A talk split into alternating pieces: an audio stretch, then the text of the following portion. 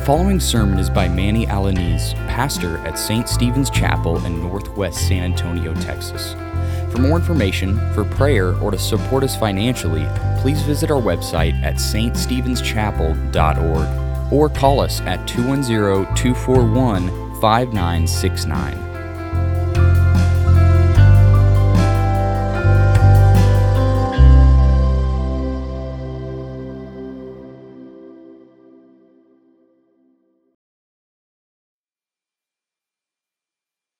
Let the one who is able to receive this receive it.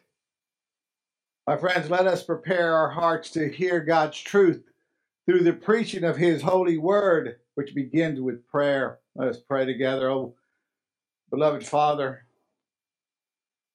we are here ready to submit to you, to walk in your ways, to pray that you will continue to lead and guide us in the ways of righteousness.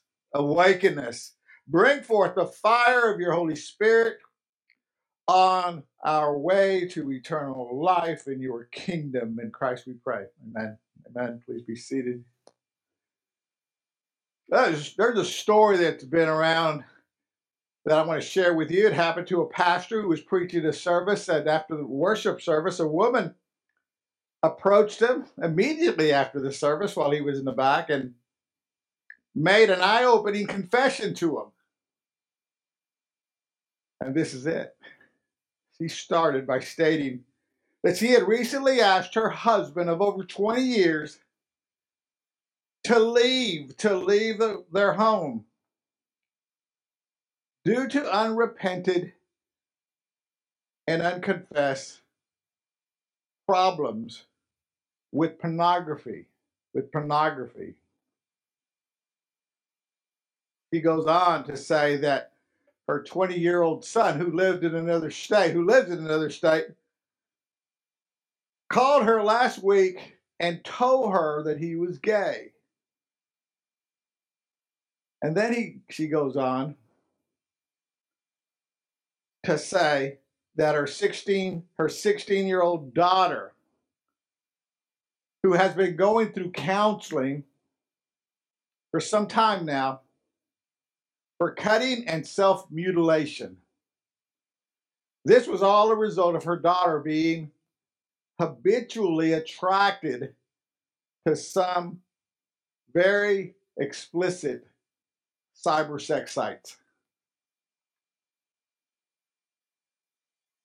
All this had just come upon her and as it had begun to overwhelm her. This was an overwhelming secret in her life. And she just didn't know how to handle it anymore. She just didn't know how to handle the shame and the guilt and the feelings of being, uh, of just having everything out of control in her life. She didn't know what to do.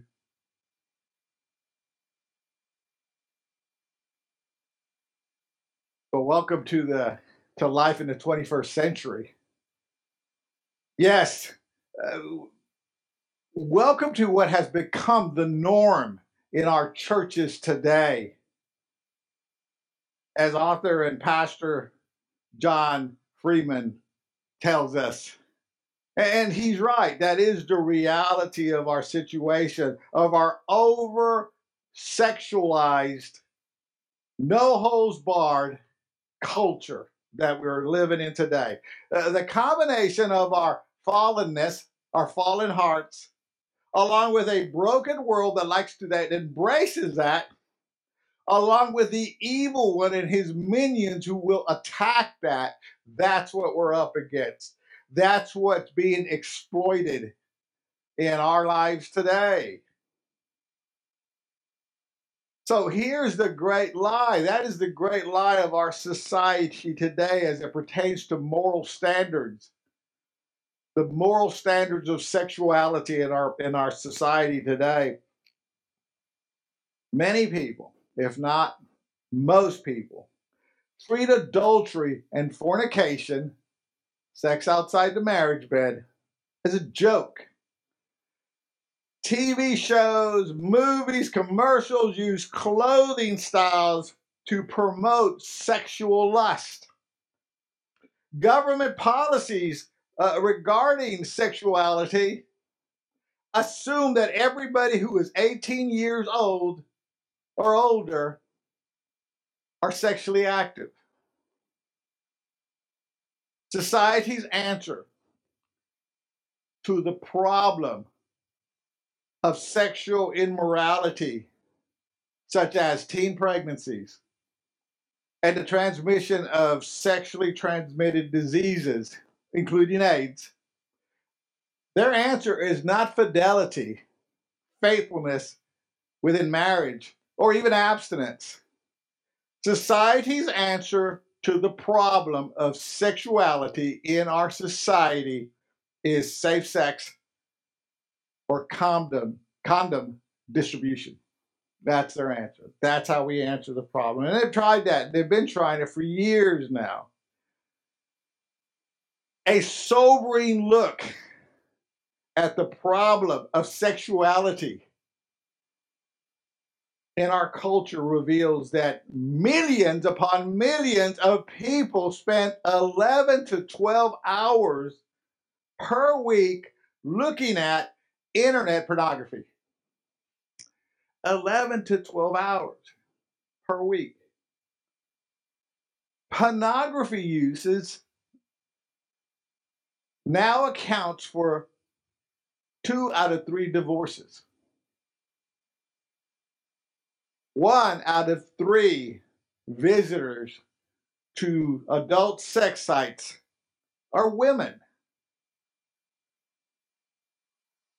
In the $1.4 billion romance novel industry, pornography is increasingly being used among our children, ages 8 to 16, 90% have viewed pornography on the internet. 80% of our children from the ages of 15 to 17 years of age have viewed hardcore pornography multiple times. That's the dark secret of our society. So then, is sexual integrity possible when we're being bombarded with so much obscenity? Is sexual integrity possible? Is it possible? Or rather, the question should be Are you living a lie? Are you living a lie? Which is the answer to most people. What, what does that mean? It means that there's a dark side to you. There's a dark side that no one knows about, a dark side that you have been even able to keep hidden from those who know you best.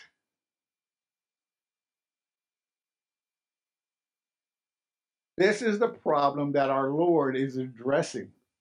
It's a problem that our Lord is addressing today in our passage. My beloved brothers and sisters in Christ, this is a tough passage. And there's not many of us here to hear this and and and because it is such a dark secret and because there's so many of us so many people that we love living a lie but our lord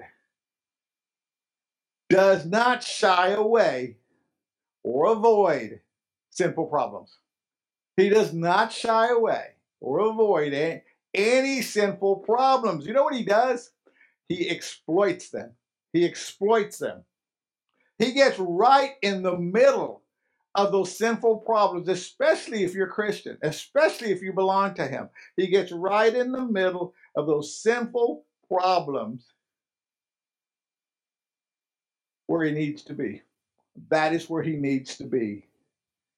Why? Because he can help. Because he can bring them to an end. He can bring them to an end. Today, our Lord is addressing a very sensitive subject, a very delicate topic that people would just rather avoid. Let us not talk about that. Manny, why can't we just skip this? These few verses. They're just a few verses, 17th to what what was it? Just a few, what, 27 to 30. Let's just kind of jump this and go to the next topic. Oh no, let's skip that one too. I mean, he has been hitting this hard. When our, our Lord was preaching his sermon, the people there must have been just melting in their seats. They didn't have seats, they were probably seated on the ground. They were just melting away, thinking that he has read all their letters, all their secret diaries. He knew them. The critical issue of our passage drills down deep into the condition of our hearts. Jesus Christ has elsewhere told us that out of the heart comes evil thoughts, murder, adultery, sexual immorality, theft, false witness, slander, and so forth.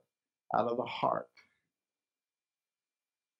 Our Lord begins by addressing the depth of sin in our hearts. That's how he starts off. Our hearts are in the fallen condition of sin. You see, sin, sin is like a disease, it's like cancer. It's killing us. It's killing us. Some people would say we're already dead. The symptoms of sin are not merely external. And the what are the uh, external symptoms of sin, especially in, in, in the passage we're talking about? We're talking about adultery, pornography. Those are these are the external things, symptoms of sin. But it's not the external that's killing you. It's what's on the inside. It's what's in the heart. It is with the condition of your heart.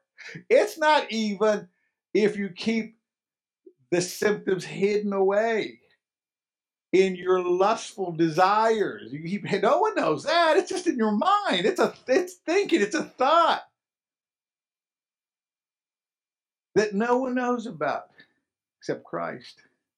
Even that is a symptom of a bigger problem of the condition of our hearts. That's what that's what Christ is getting at today. He starts off by mentioning the seventh commandment. You shall not commit adultery. Now, last week we talked about the letter of the law and the spirit of the law. Well, today our Lord hits the letter of the law and gives us details. He goes into more details about the letter of the law. You should not commit adultery. That's where he starts, and he goes into the the continues to go into the letter of the law and how the letter of the law is violated by us. Our Lord talks about how adultery can be committed not just through external uh, external deeds and actions. He then goes into our mindset, our thoughts, and how we can violate that commandment, that law, internally with sexual lust. Theologian and author uh, R.C. Sproul is, qu- is quoted as saying, We are not, or you are not, uh, you are, or we are not sinners because we sin. We sin because we're sinners. I'll repeat it. We are not sinners because we sin. We sin because we are sinners. Basically, what he is doing is interpreting this passage, he's interpreting Holy Scripture. He's telling us that sin is embedded, embedded in our fallen nature. Our fallen nature is sinful. We sin because we're sinners. The entirety of humanity, of the human race, is totally depraved. What does that mean? It means that we have a sinful nature that affects every every part of our of, of us. It affects every part of us. Every part, not just sexual immorality. Isaiah 53 6 says, All we like sheep have gone astray. We have turned everyone to his own way. So the question then is how, where did this come from? Why do we have a sinful nature?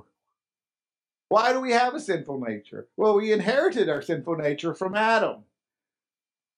Romans 12, uh, Romans 5:12 tells us that sin entered the world through one man and death through sin, and in this way death came to all people.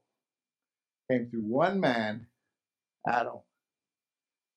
Interesting, he doesn't mention Eve, but he says one man through the one man Adam.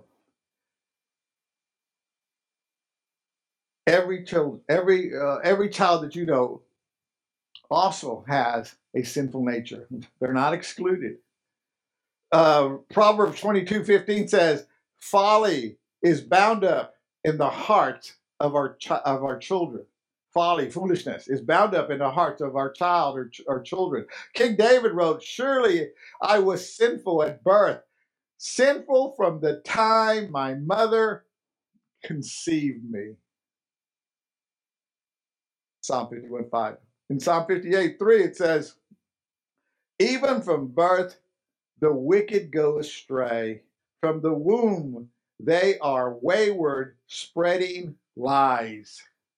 Ephesians 2 3 makes it abundantly clear by saying, We all once lived in the passions of our flesh, carrying out the, the desires of our body and the mind, and were by nature children of wrath. Whose wrath?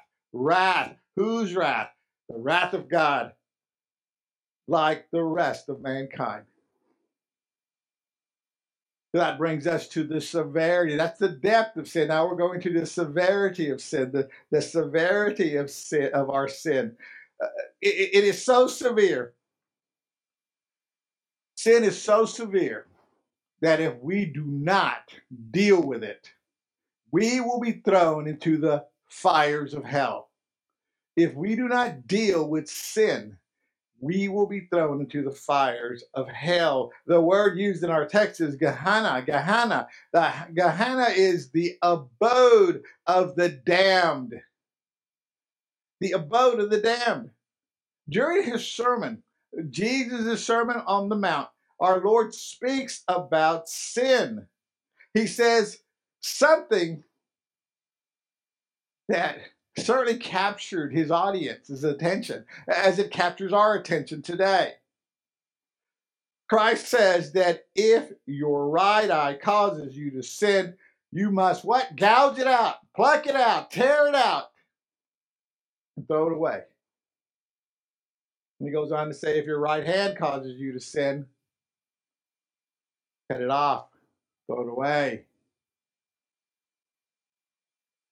Now, obviously, our Lord is using hyperbole. He's using hyperbole, he's using exaggerations to express the severity of sin.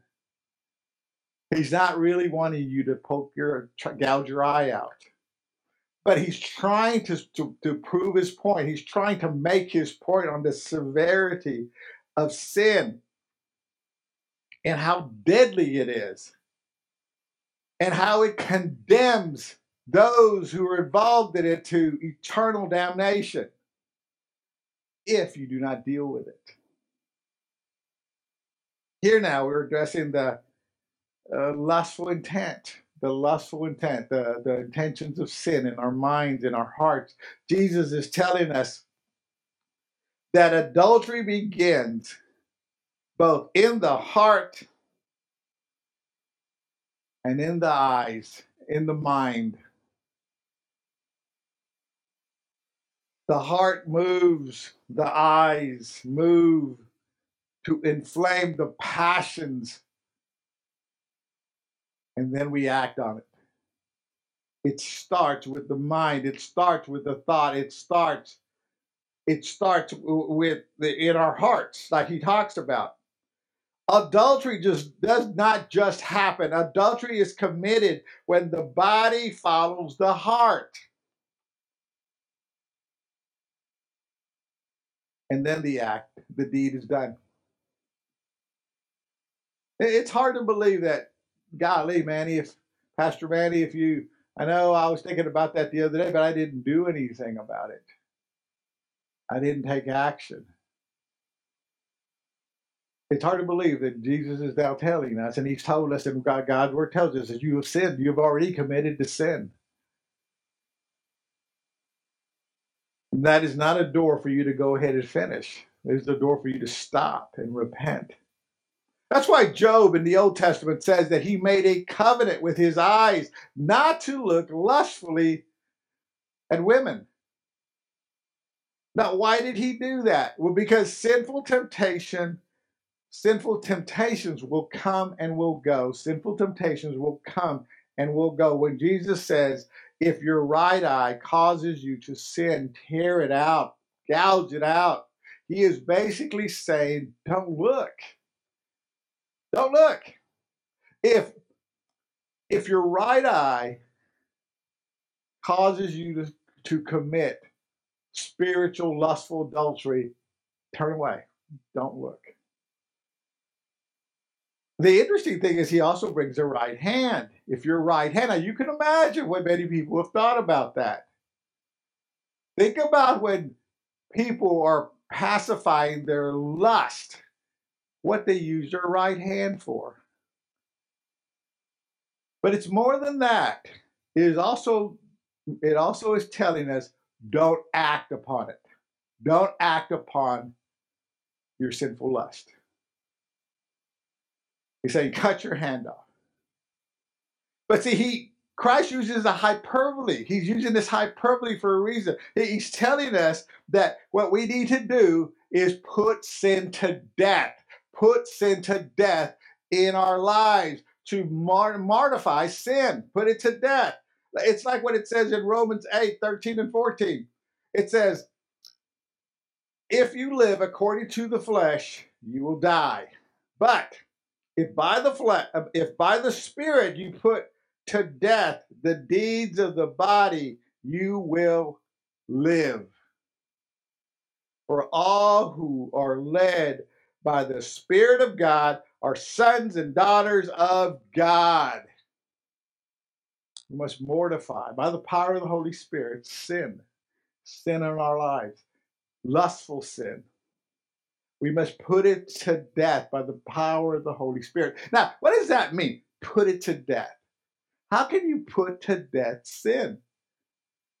Well, the, the put to death means that you don't, you don't, you just don't allow it to to linger or you don't allow it to just kind of what does a fire do it just kind of smolders for a while just kind of keeps going you just kind of turn away and leave it alone no you have to stomp it out you have to kill it yeah so how do you do that well you start by uh, first of all recognizing for what it is recognize that it's a sin and then repent turn away from it call upon the lord and to, to tell him I can't handle this. I need your grace to turn away from it, to put it to death, and then stomp it out.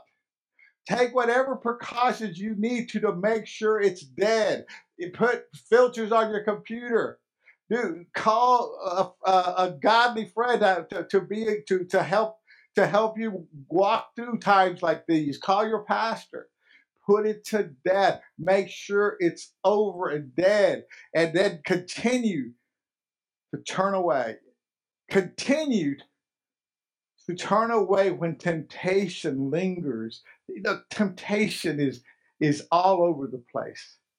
It, it, it's all over the place. Martin Luther, Martin Luther says that temptation is like the birds that are flying in the air. It's always they're, they're always there. And he says, it's okay if they're flying in the air, but don't let them nest on your hair. Don't let them do that. Guys, temptation surrounds us. It's all over this world. And we just talked about all the all the uh, the sexual sins that were committed by all of us, including our children. We recognize it. We put it to an end. We put it to death. We we recognize I have a problem with this. I have a problem with that, and I'm going to take steps now to kill it, mortify it. pluck it out, cut it off. Those are some serious actions, serious steps taken to be obedient to the Lord. And he, that's what he wants you to do. That's what he calls us to do. And he wouldn't call us without giving us the grace to do it, without being with us, to walk with us, to help us accomplish it. Don't just say, I can't do anything about it. It's just too much. And I do nothing. That's not believing in the power of God. So now this brings us to the remedy. The remedy to this disease called sin that can and will kill us. There is hope for the hopeless. And some of us feel hopeless. Our hope is in Christ. Jesus Christ is the only remedy to the disease of sin that is killing each one of us. Receive Him and live. You've done that. You've done that. You're going to live. But now you're living in the process of sanctification, this process of being made holy. Don't let the birds nest in your hair. You remember the old story test the, the, the old story the Old Testament, the story in the Old Testament about King David and Bathsheba. Remember that story? When did King David sin? Was it when he went out that night just to take a little stroll on his roof, the roof of his mansion, his palace? What, did he sin by doing that? No, he didn't sin by doing that. He was relaxing. Well, did he sin when he noticed that Bathsheba was in a, rooftop bathing entirely nude? Was that when he sinned? And we would clearly call that if he was tempted by it at temptation. Okay. But when did he sin? When he acted upon the sinful lust in his heart and commanded his servants to, I would desire her physically and commanded his servants to go bring her to him. I mean, that's that's when he crossed the line. We've in the past asked, when, what, what should he have done? Well, he should have just gone back inside. He should have turned away. And he should have sent a, a, one of his kingsmen to say, Don't do that, Bathsheba. I mean, there's a lot of things he could have done, but he didn't. He did sin. He committed. He, he's, he's, he committed sin in his heart, and then that involved eventually committing sin with a deed, the deeds of sin. And then that caused many other sins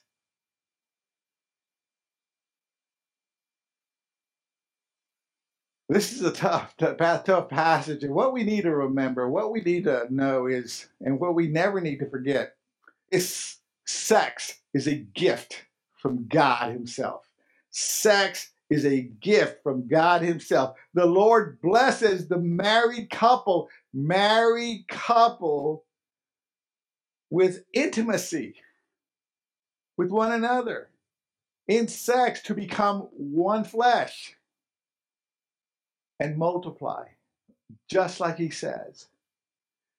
Sex is a beautiful thing for a married couple. Beautiful. And should not be denied and should not be ignored. Sexual immorality reveals our need for grace, God's grace. in the difficulty of a passage like this, what do we need to hear? What, what do you need to hear? Well, you need to hear a story, the story about Michelangelo. Michelangelo, you remember Michelangelo's story uh, when he of, the statue when he created or he made the statue of David, King David. Remember that story? When when Michelangelo was commissioned to build this statue, he went out to the dump to to to the dump yard. He went out to a, to an area where where there was trash, where where where people the junkyard where there were pe- discarded pieces of marble marble that that other sculptors had thrown away. And he found a piece, a piece of rock that had been there. It was all scarred up and marked up. It had been there for they say probably over 40 years. And he sees this piece of rock that had been dumped in the junkyard with junk all over it and scratches and marks and just a piece, just a piece of rock. And he looks at it, and his master craftsman eyes envisions what his hands could do with that rock. So he brings it to his studio and makes the statue of David, this beautiful statue of David. He creates a beautiful piece of art from the from from a rock from something that was tore up, scarred up, carved up. Isn't that the way God works in your life as a Christian? Our Lord takes a broken, damaged life. He takes our broken, He takes your broken and damaged heart and damaged desires. And with his with his divine master craftsman hands, he reshapes you into a piece of art. Our Lord takes the parts of our life story that the, the parts that bring us the most shame and makes it into a beautiful thing. Beautiful. So beautiful that it reflects Him, the beauty of who He is. That's what He does with you. That's what He does with our lives. As we walk through this process of being made holy, that's what it means to receive Jesus Christ as our Lord and Savior. Not only does He save us, He rebuilds us, He rebuilds you into a beautiful piece of art that reflects Him. And it is in Him that we rejoice. Let's pray. Gracious Father. You've been listening to Manny Alaniz, pastor at St. Stephen's Chapel. For more information about our church, visit our website at saintstephenschapel.org or call us at 210 241 5969. Please join us prayerfully and financially as we seek to glorify God by preaching His Word and spreading the gospel of grace in boldness and selflessness.